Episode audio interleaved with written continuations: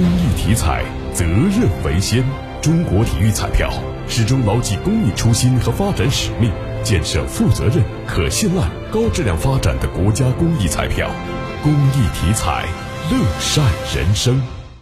由中央广播电视总台出品的电影《跨过鸭绿江》已在郑州上映。这两天，郑州广播电视台积极利用传统媒体、新媒体等多种平台对影片进行宣传。昨天下午，来自各个行业的党员群众自发来到位于航海路上的奥斯卡国际影城，和志愿军老兵电影《英雄儿女》中王芳的原型柳月季一起观看这部爱国影片。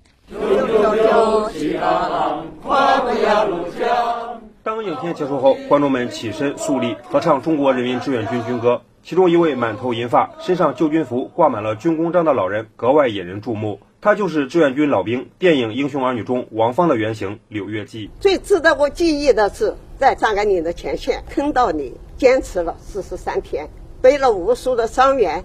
以后在工作当中，不管遇到什么的困难，我就会想起我身边牺牲那些同志。不管什么工作，我都努力的去完成。柳月季在朝鲜三年多，基本经历了整个抗美援朝战争。战争结束后，他转业到了河南。退休后，刘月季又成了一名宣讲员。从幼儿园到大学，他最喜欢的就是向孩子们讲述当年的事情。当时那些战士十几岁就要保卫祖国，现在的年轻人正幸福的坐在课堂上。所以，每当我给他们讲到这的时候，他们也非常激动，希望他们学习好，将来更好的为国家服务。